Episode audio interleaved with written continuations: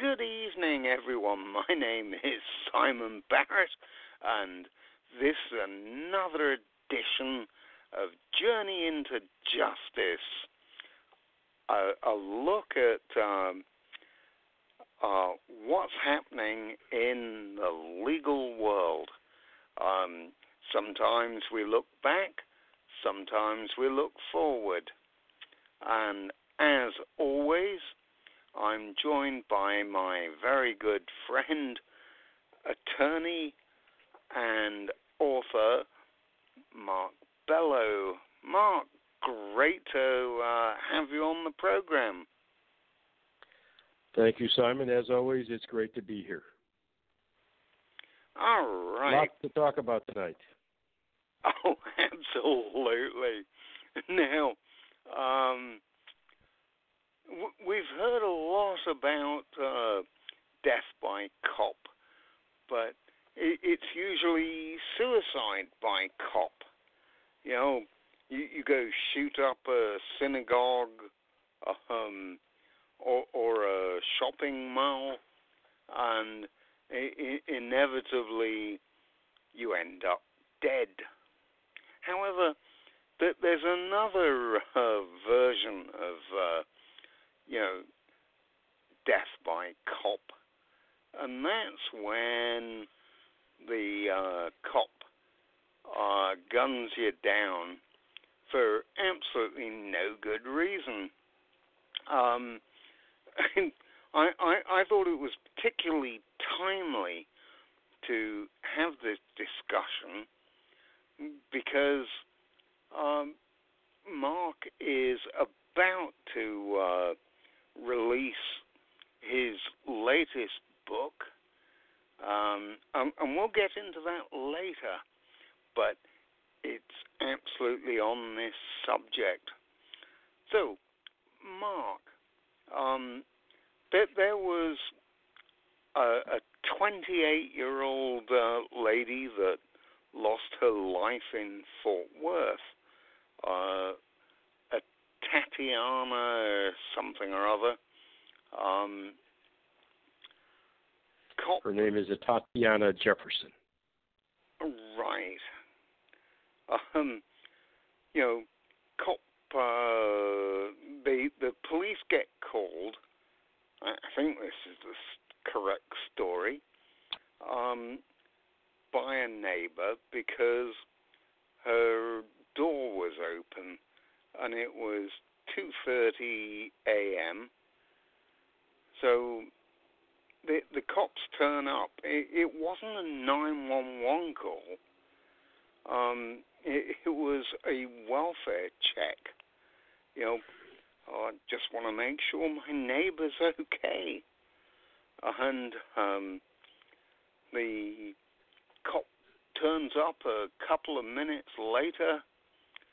Um,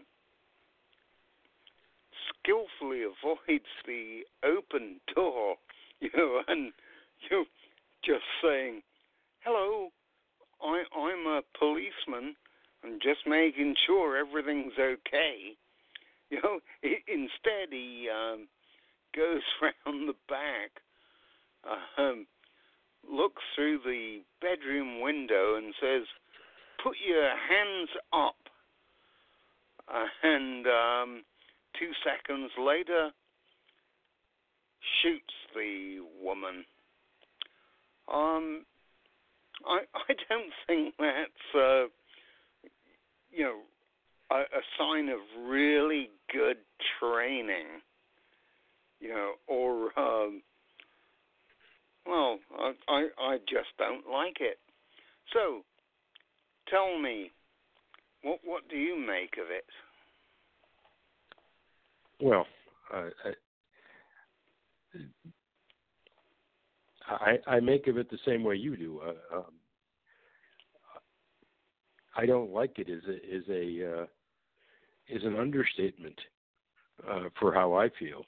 Um, as you indicated, uh, at least from the reports that I've heard, and basically reports that have been confirmed by the Fort Worth Police Department, especially I don't know if you've if you've read or heard any of the reports today, but uh, the officer, whose name is Aaron Dean, uh, has resigned. Had he not resigned, according to the police chief, he would have been fired for several different policy violations, including the department's use of force and force de escalation policies, and also for unprofessional conduct. Uh, he was dishonorably discharged from the force, and he will most likely face criminal charges, both, I think, uh, federal civil rights violations and uh, a state charge as well. Uh, I'm not sure all of our listeners understand when we talk about state and federal charges what that means specifically. If you kill somebody, um, obviously you've murdered somebody, and um, the state, in this case Texas, can prosecute you under state law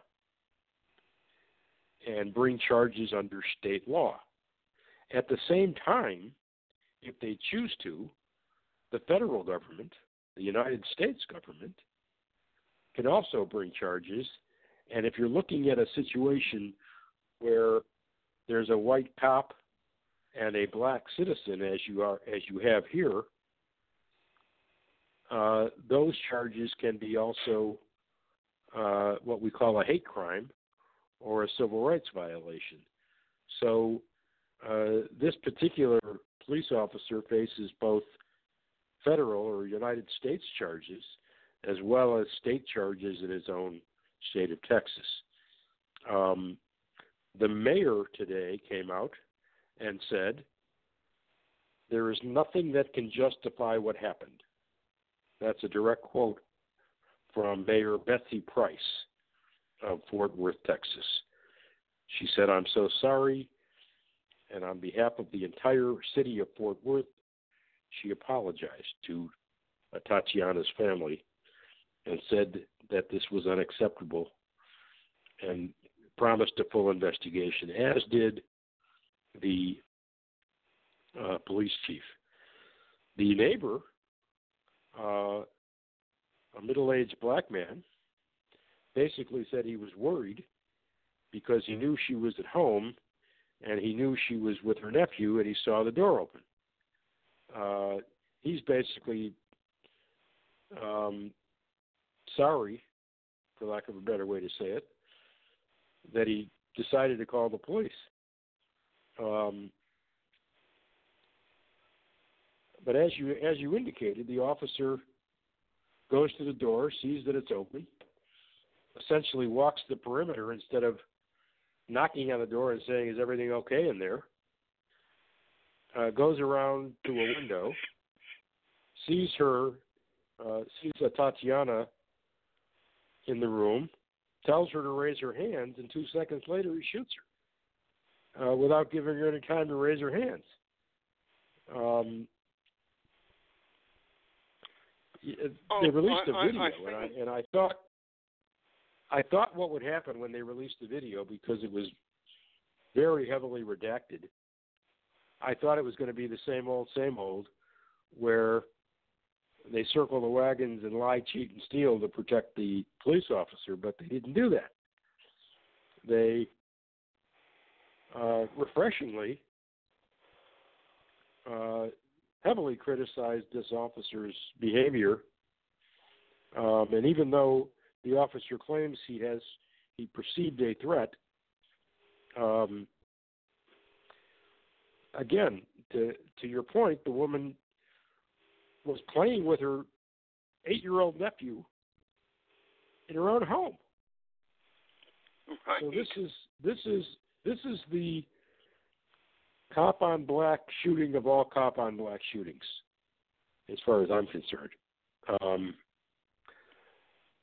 uh, it, it, it's it's incredible.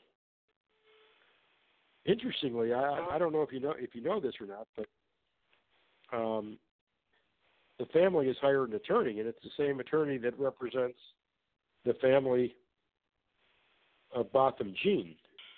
If that name doesn't ring a bell with you, Botham Jean is the unarmed black man who was killed by the off-duty female Dallas police officer who we talked about last week.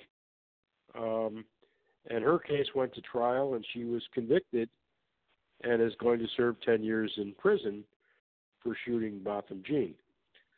Um, so you now have two incidents. You now have two incidents.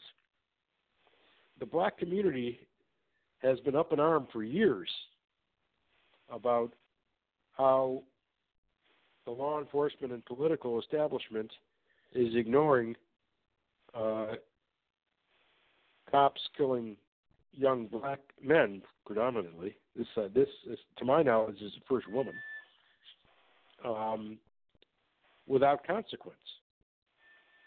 Uh, here we have two incidents in a row where, where in this case the police officer was immediately fired and will most likely face criminal charges.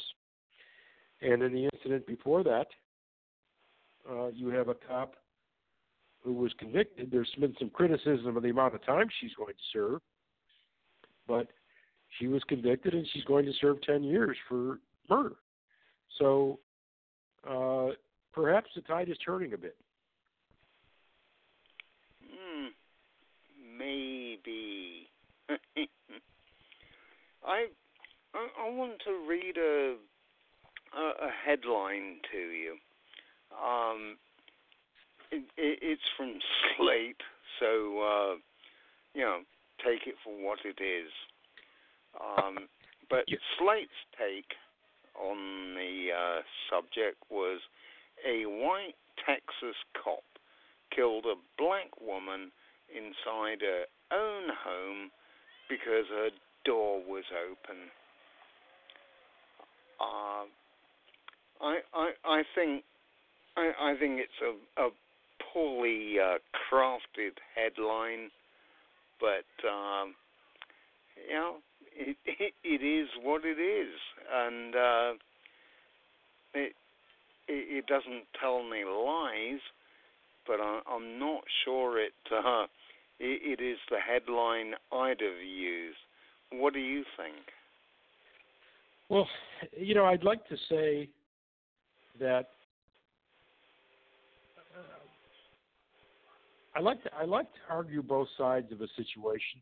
I like to at least try to get into the head of what was going on that prompted the situation.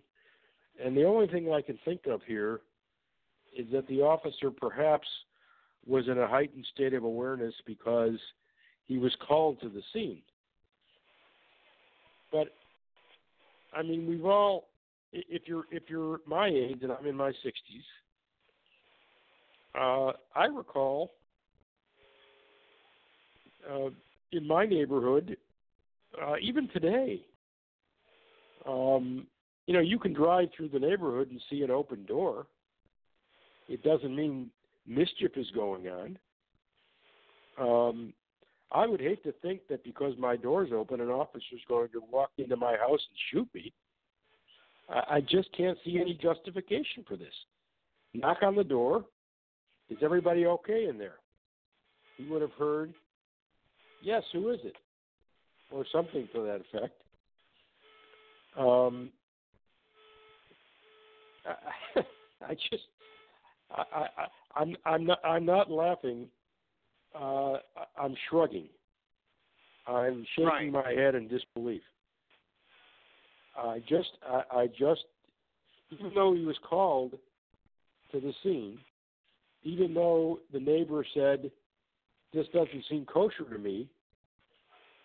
Um, I don't think your first inclination as a police officer is to pull out your gun and shoot somebody. They have to be doing something that appears to be criminal.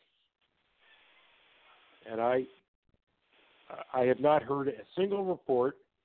I suppose we'll call will um, I suppose we'll uh, hear from the officer at some point. By the way, uh, uh, the neighbor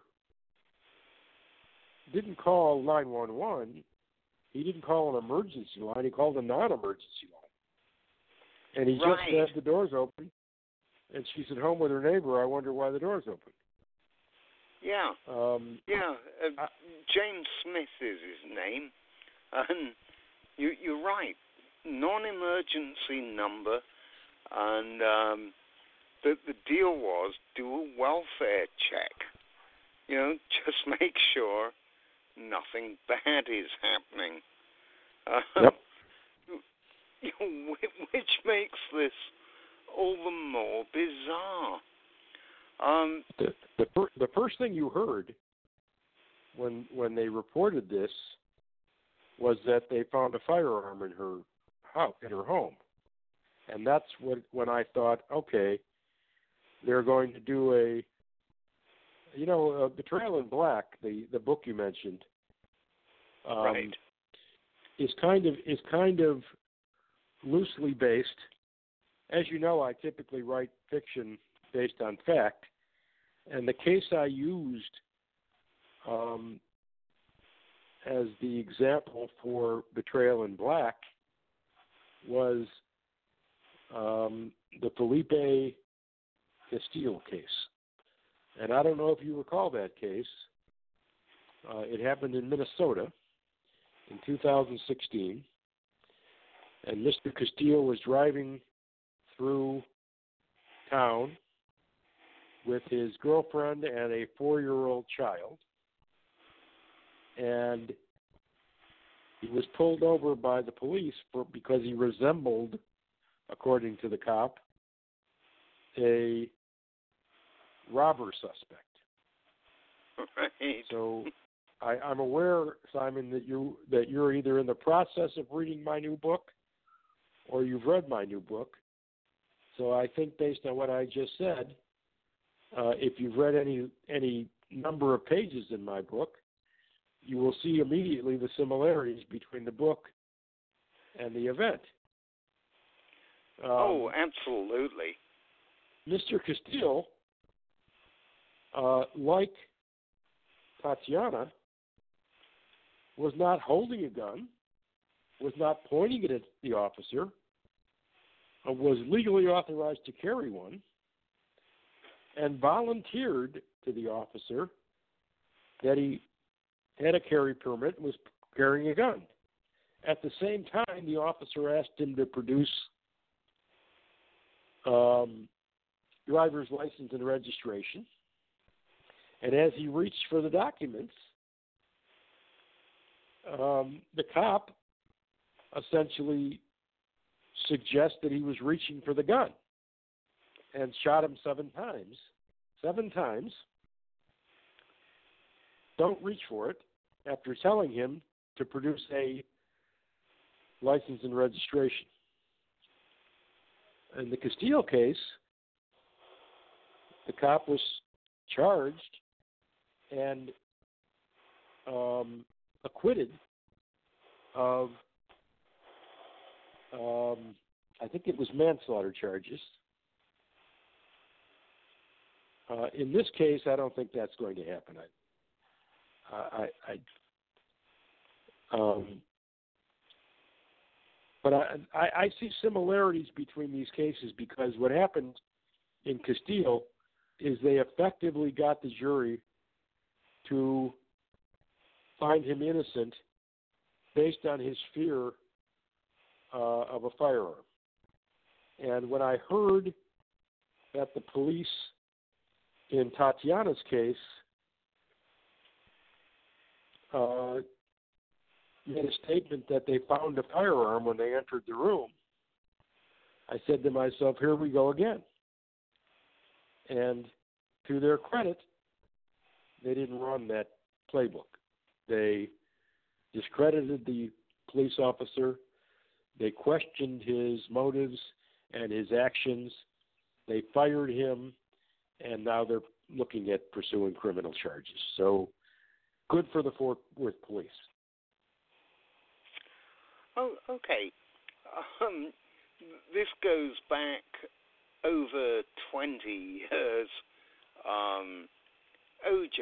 Well, I mean, uh, sure, you, you're probably thinking, what on earth has OJ Simpson got to do with this? And I'm, I'm not sure uh, he really does have a lot to do with it. But um, his ex-wife ended up dead, and uh, blood was everywhere, including on OJ and OJ's white Bronco. I mean, who can forget OJ's Bronco? Um, but you know, e- even though um, the preponderance of evidence uh, a- against him, you know, any normal jury should have found him guilty. They they said nope, you know, not guilty, and off OJ uh, walked. Uh, a civil suit ensued where um, I I don't know all the legal uh, terminology, but uh, apparently it's a little bit easier to uh, uh, find guilt in a civil suit. Well, and, you use uh, the term you use you use the term preponderance, and you're correct, but you used it in the wrong setting. Preponderance okay. of the evidence. Preponderance of the evidence is a civil standard. Oh, okay. Reasonable reasonable doubt is the standard in in a criminal action, and the reason Right. that the criminal standard is so much higher than the civil standard is because a, per- a person's freedom is at stake. If you're going to convict someone of a crime, you have to prove the crime. Um, in California, the police, because for a variety of reasons, uh, falling in to some degree into a clever lawyer's trap, Johnnie Cochran, um, could not prove to the jury of OJ's peers that he was guilty of the crime. Civilly, the standard is, you know, 50.1 to 49.9, not 90 10, 95 5. So it's much easier to prove um, wrongdoing in a civil uh, context than it is in a criminal. And by the way, that's that's a very interesting. You mentioned that there's a parallel here, and I don't think this is the parallel you're you you were intending to draw, but I'm going to draw it, and then I'll let you draw your own. In all three cases, uh, Felipe Castile, um, O.J. Simpson, uh, and um, what, was the other case we were discussing? I'm, I, I lost my train of thought, but, but there was a civil action, and millions of dollars were paid to the victims by the perps in OJ's case, although he he is proven to be hard to collect from, and by yes. the police in the Castile case. Um, almost four million dollars was paid to the Castile family. Um, and in most of these cases, the civil action is where uh, the family receives their justice, not typically in the criminal setting. And that's, to me, the biggest similarity between the three cases. I think there'll be a civil action in in both the um, uh, case last week, uh, Botham Jean, and this new case, Tatiana Jefferson, I think you'll see uh, relatively massive um, civil judgments or settlements in those in those cases. So you will see that all of the cases, the Castile case I mentioned, the O.J. Simpson case you mentioned, and these two police shootings, and other police shootings like them, um, have resulted in substantial civil judgments, even if they don't result in a criminal prosecution or or a guilty verdict. I don't right. see how I, I, I don't see I, how the officer in this case can possibly avoid criminal prosecution. I I know one of the uh, lawyers uh, involved with uh, OJ.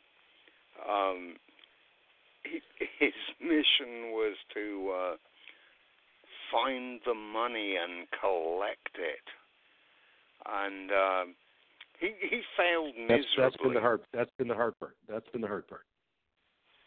Right now, you know, uh, in the uh, other two cases, your uh, um, source of uh, money um, has nowhere to hide. Um, True. It, it yeah, it, it's Well, way well- easier. Well, they were also settled, not. The, the O.J. civil case was was a was a civil trial, and a judgment by a jury that that uh, I forget I forget the attorney's name. I can see him. Um, uh, who he did a he did a great job. Um, it'll come to me.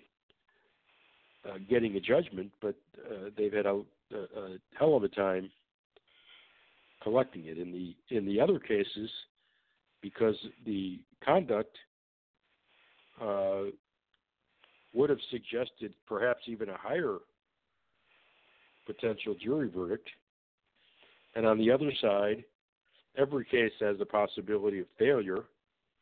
So, settling the case for three million dollars for the family and eight hundred grand for the uh, girlfriend, who you you might recall that the, the girlfriend videoed the entire event, Right. uh, the Castile the Castile case.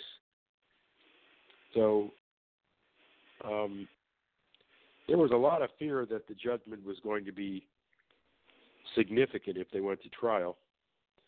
Um, you know, there's there, a part of me says in that case, uh, if you compare Castile to um, Tatiana's case, uh, the Jefferson case, um, if you compare the two, I can at least see some level of concern by the officer. What is he reaching for? Uh, having said that, he did so much else wrong, like directing him to reach for something, among other things, positioning himself where he positioned himself, pulling him over in the first place for looking like someone when he's got a, a woman and a four year old kid in the car. I mean, there was so much else wrong done that this confusion about is he armed? Is he what's he reaching for? Um, uh, I make a big deal about that in the book about the inconsistent commands made to my fictional victim. Um, if an officer approaches you and asks you for something, you're supposed to comply. When you try to comply in the process of conversation, you mention that you have a gun on you. I don't think that's enough to justify him putting seven bullets in you. I don't think anybody No. in America feels feels that way either. So, um, how about shooting the arm that was reaching for something instead of seven shots at her mass? Uh, uh, there's just so much that he could have done to avoid this, and that's why the case intrigued me, and that's why I, I used it as a as kind of a subject for Betrayal in Black. Now, Betrayal in Black is not the Castile case. It's a it's a fictionalized account of a case like it, but it it right. has similar it has similar uh, facts and circumstances. yeah, let's talk about Trail in Black. I I haven't finished it. Um, I won't ruin the ending for you. Right, and I, I, I also, I, I won't give any spoilers. Um, I, I, I think it's delightfully crafted. I really do, and um, you, you seem to have a knack for uh, just saying the uh, right things at the right time.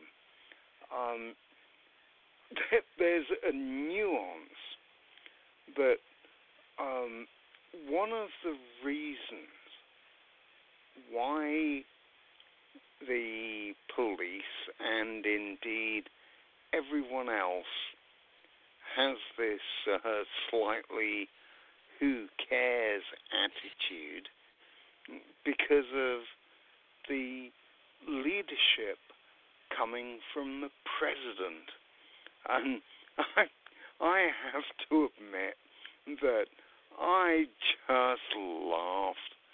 I mean, I, and I thought, oh my, that this is exactly the, the situation we're in right now. Um, I, am I misunderstanding your uh, uh, your your meaning?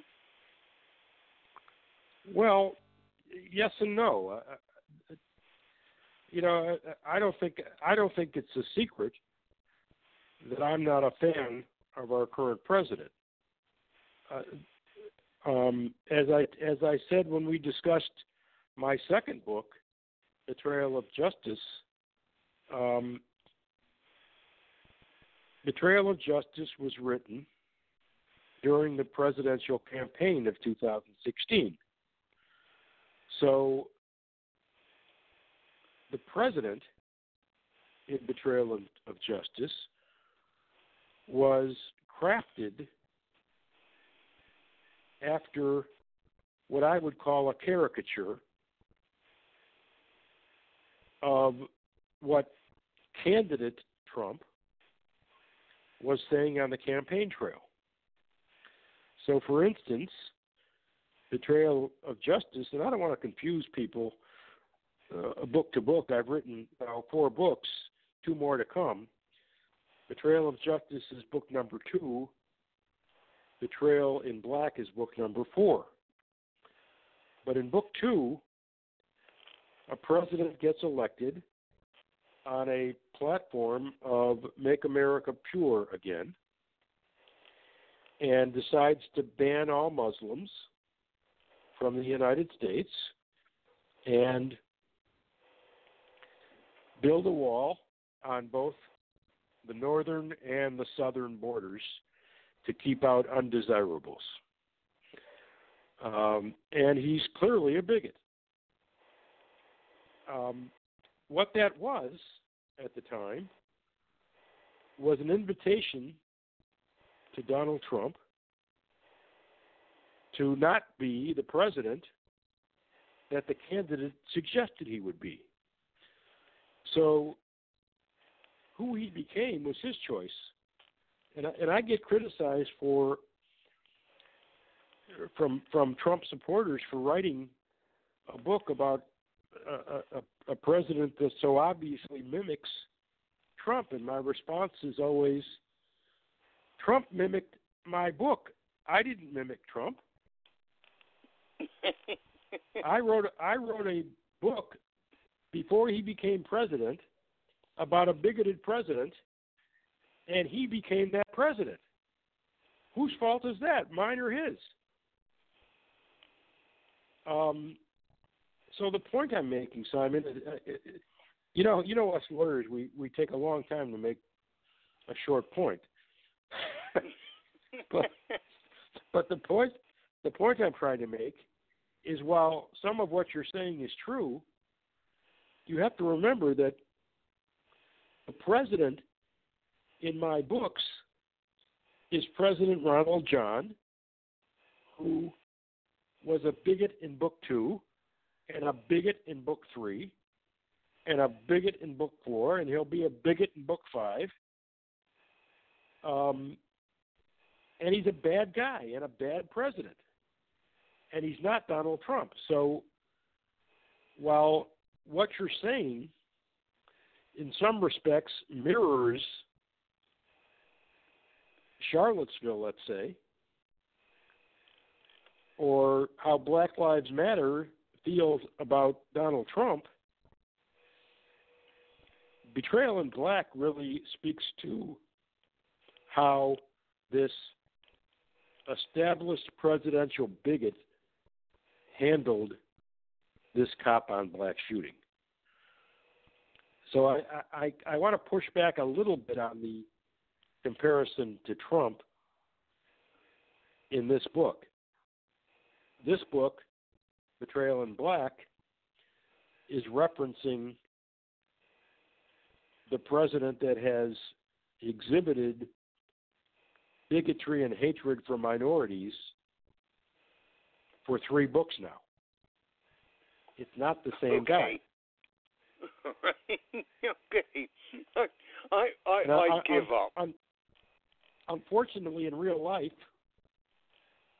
um, President Trump keeps mimicking President John. right. yes. Exactly. Let's put it. Let's put it that. Let's put it that way.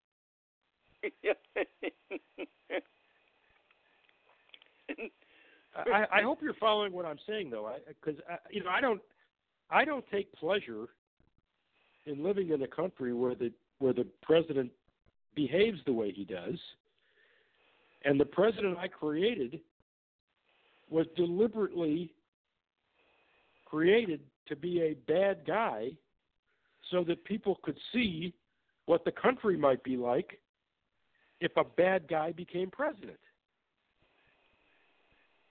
And here we are, having my books mimicked in real t- in real time, uh, in real life. It's it's it's really funny. It, it's uh, and I don't mean ha ha funny. I mean odd. They say that you know my books are fiction based on fact. That's true. I tend to uh, see an event, and it grinds me, and I tend to write about it. But my fictionalized account was based on fictional characters created in 2016. Here we are in 2019, and all I'm doing is developing a, a character who had bad traits in 2016 and continues to exhibit them in 17, 18, 19, and 20. And unfortunately, in real life, President Trump has exhibited the same kinds of symptoms. Let me let me ask you a question. Um, yep. Characters. You develop very, very big and bold characters. How how do you uh, go about developing a character? Um, it depends on the character. some of them are some some of them. Uh, you know, I, I'm I'm not going to say that Ronald John, uh, the president, wasn't created as a caricature of Donald Trump. He was. What I would say is he was he was developed as a caricature of Donald Trump the candidate, not Donald Trump the president. So if you take this blustering uh, talk before you think uh, say anything and get away with it, um, wealthy, uh, crass bigot, um, it was pretty easy to craft a character based on that candidate. Um, Zachary Blake, the uh, hero lawyer, is crafted from 42 years of legal experience and a variety of legal personalities I've met along the way who have impressed me with their trial skills or their verbiage uh, or their ability to articulate an argument. Um, and I would say he's a compilation of attorneys I respect. Um,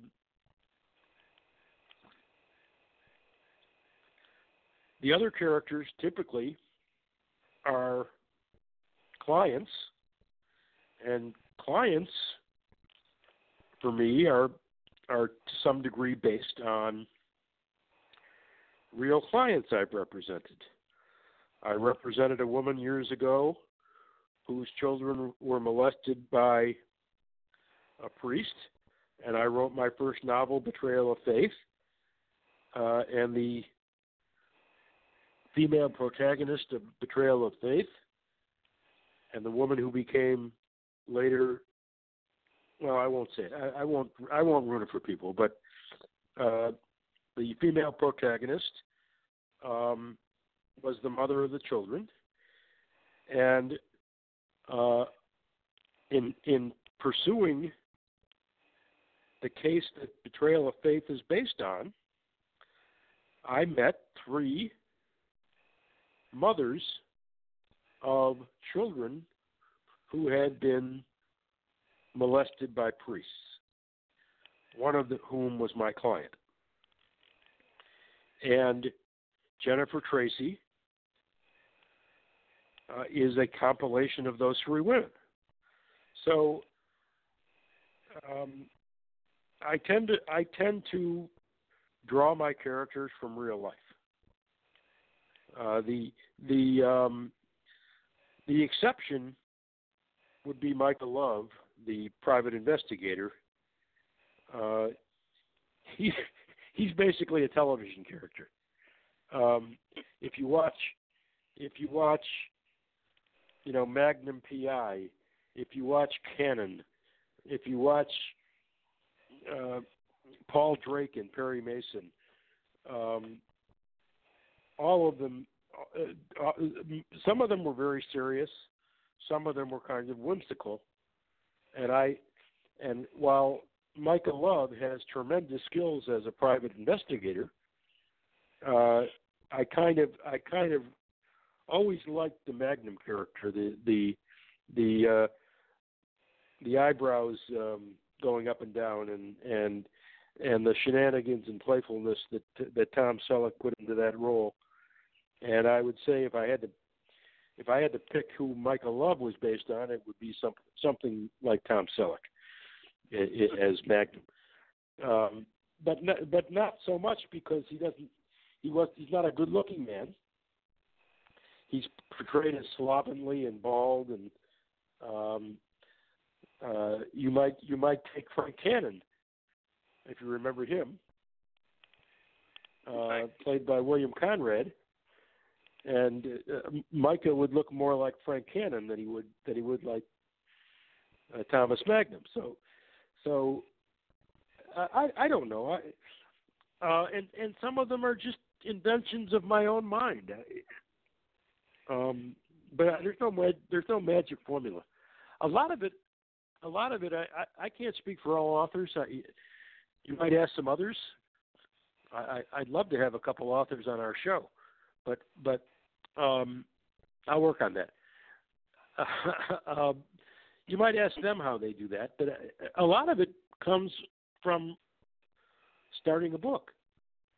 You're writing, and here comes um, a scene that calls for a new character, and suddenly your mind is either are harking back in time to think to think of somebody who is consistent with who you're trying to write about, or you're inventing an entirely different kind of person um, and circumstance that that person is now going through. So sometimes it just comes to me in the middle of writing. I I um, read a, a a remarkable book couple of um, months ago. It, it was a, uh, a young adult uh, novel. Um, but what made it truly unique? What, what, what's an old What's an old guy like you doing a, reading a young adult novel? well, I read lots of things. what, what made it what, what made it truly unique was that uh, it, it, it was um, an explanation of the book. Um,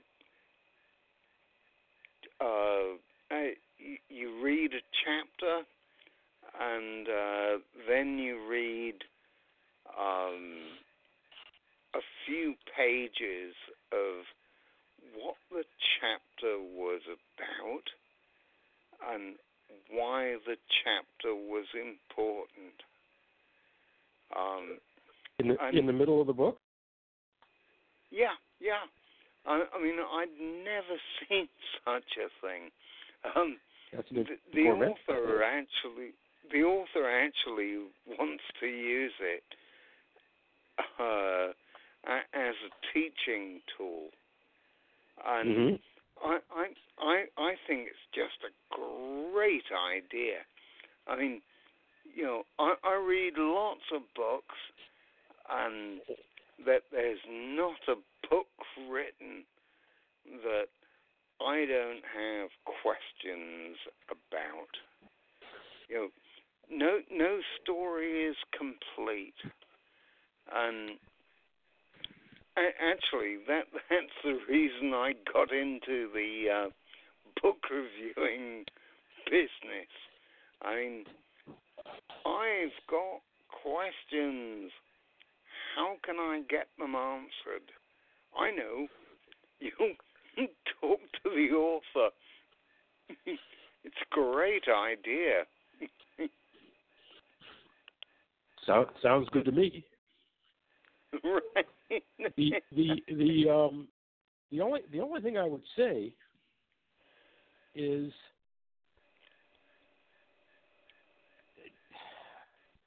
certainly an author has I don't know an interpretation in mind when he writes something.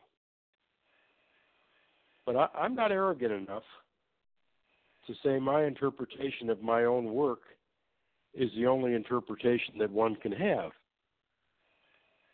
So I think what the what the side explanations do is pull the reader out of their own perhaps misconception about what something means and pulls them into what the author meant,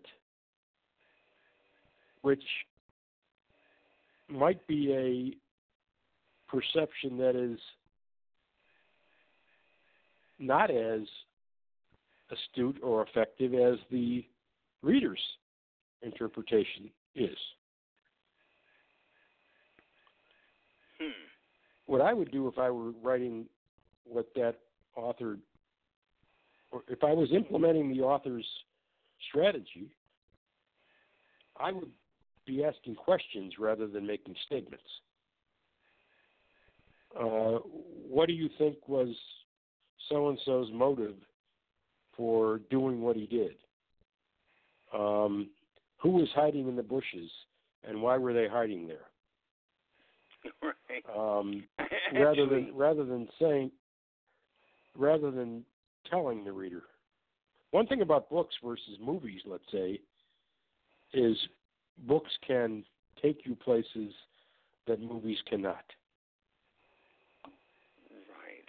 you can you, you can't tell what Tom Cruise is thinking when he jumps off a building in Mission Impossible. But in a book, the author tells you what the, the author tells you what he's thinking. Why why why did you become an author?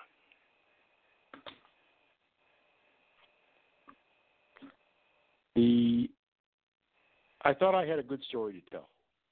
Uh, that case, the betrayal of faith, my first novel, based on the uh, two boys who were molested by the priest, uh, I thought was a compelling story that has not been told. Uh, we certainly know about the clergy abuse scandal. We certainly know that kids all over the world have been molested by Catholic priests. Um, but I don't think, until my book came along, that we've ever seen a story that tells you, the reader, how the legal system not necessarily the criminal justice system, but the civil justice system, handles a case like this. And in addition to that, even though it's a fictionalized account, what the church puts the plaintiff and the plaintiff lawyer through before they decide to settle the case or lose the case. Um, now, Betrayal of Faith is a fictionalized account, and the characters, uh, you know, it's interesting. This gets back now to what you asked me before. What what prompts a character? Uh, and I, I I want to talk about that for a second. I don't know how much time we have, but but this is very interesting because betrayal of faith is exactly what I was talking about. I'm handling this case, and there's a massive cover up going on. I'm not getting the records I'm asked. I'm asking for. I'm getting uh, very um, broad answers rather than details. Facts and figures are being manipulated and uh, virtually lied about there's a huge cover up and stonewall going on. And I kept saying to myself, it's almost like the CIA is manipulating the case behind the scenes. And I don't know, Simon. If I think you did read Betrayal of Faith, right? Oh yes. The first book. okay. Yep. So I created a I created a puppet, uh, uh, uh um, a puppeteer character in Betrayal of Faith, a character who I call the voice. And the voice is the leader of a organization within the church called the Coalition. And this is a clandestine organization within the church that handles these kinds of situations quietly and quickly by any means possible.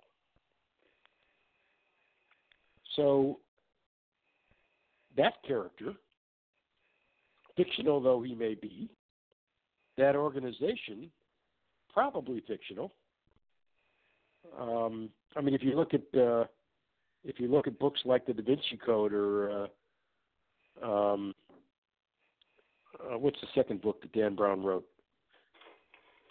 Uh, but Opus um, Dei and, and, and groups like that uh, there are right. secret groups within the Catholic Church, so it wasn't completely a stretch.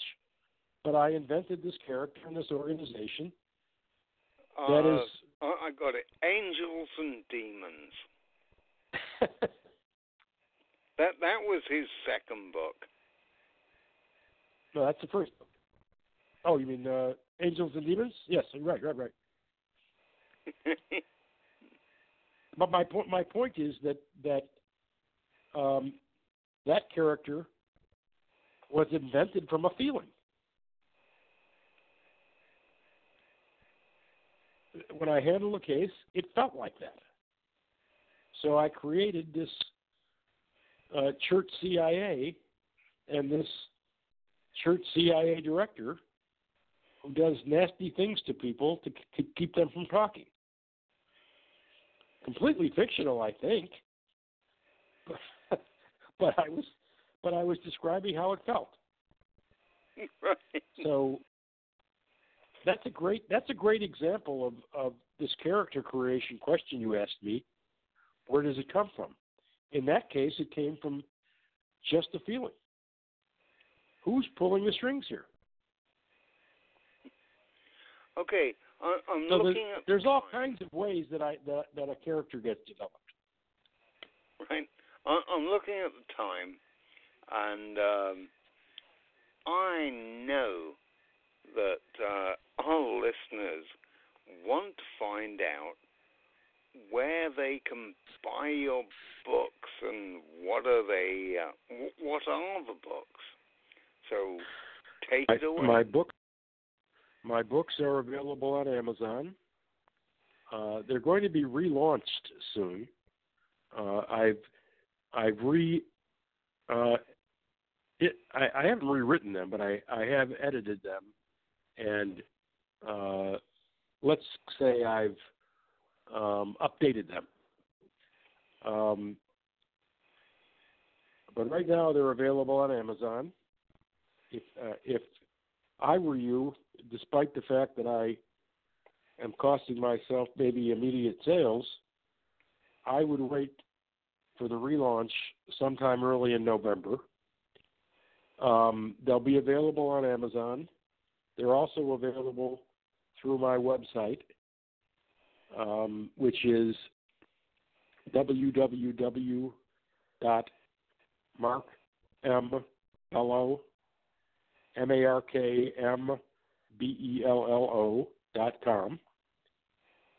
Um, there'll be some giveaways and prizes if you go to the website and give us your email address and become a subscriber.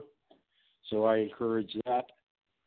Um, the the uh, fourth book will be released uh, immediately following the relaunch of the first three, which are Betrayal of Faith, the case we talked about with the clergy abuse and the two boys and their mother pursuing a civil case against the church.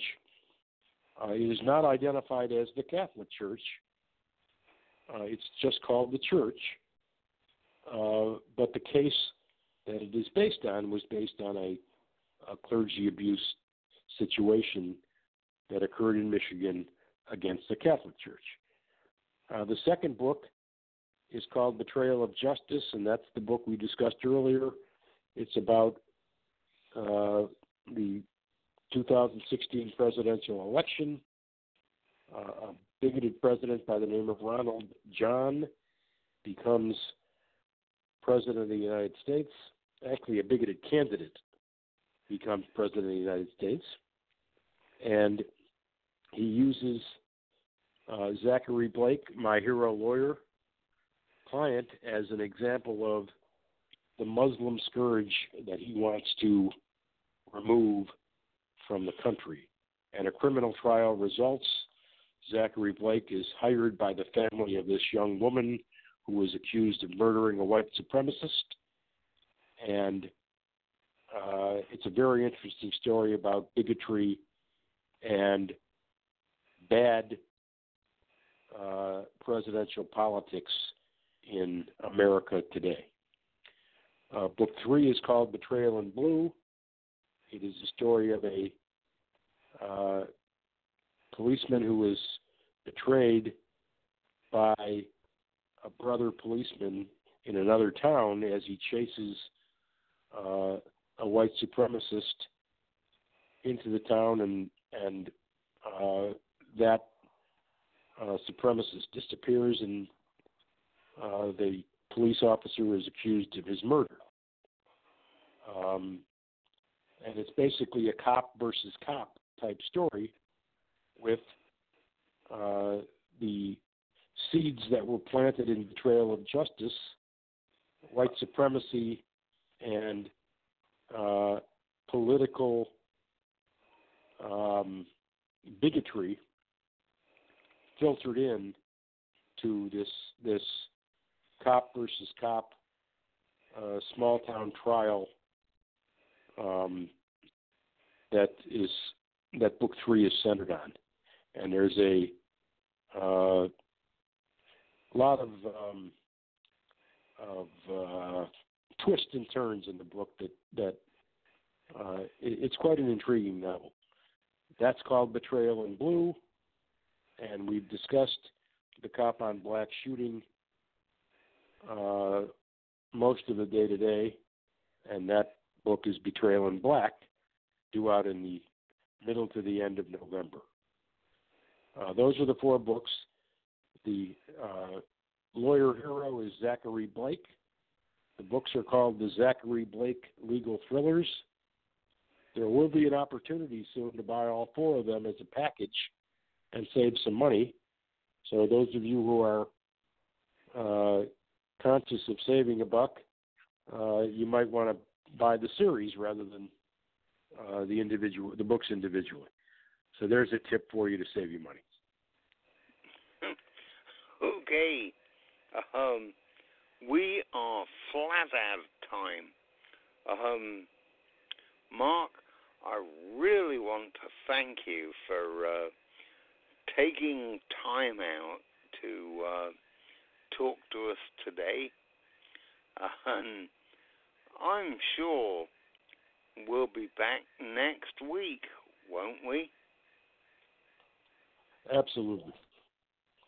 Okay. By the way, All by right. the way, Simon, before we go, uh, my deepest sympathies to the family of Tatiana of Tatiana Jefferson. Um, and and uh, I, I would I would extend the same sympathies and, and sorrows to um, all victims of crime, especially uh, these kinds of senseless uh, deaths that occur uh, simply because this person is different than that person or has a, uh, um, a, different character or a different ethnic makeup. Uh, Rodney King was was right all those years ago when he said, "Can't we all get along?" So, uh, my profound sympathies. Okay, um, this is Simon Barrett wishing everyone a happy, healthy, and safe week. We'll be back again uh, next week with another edition of Journey into Justice. Till then, goodbye. Bye, everybody.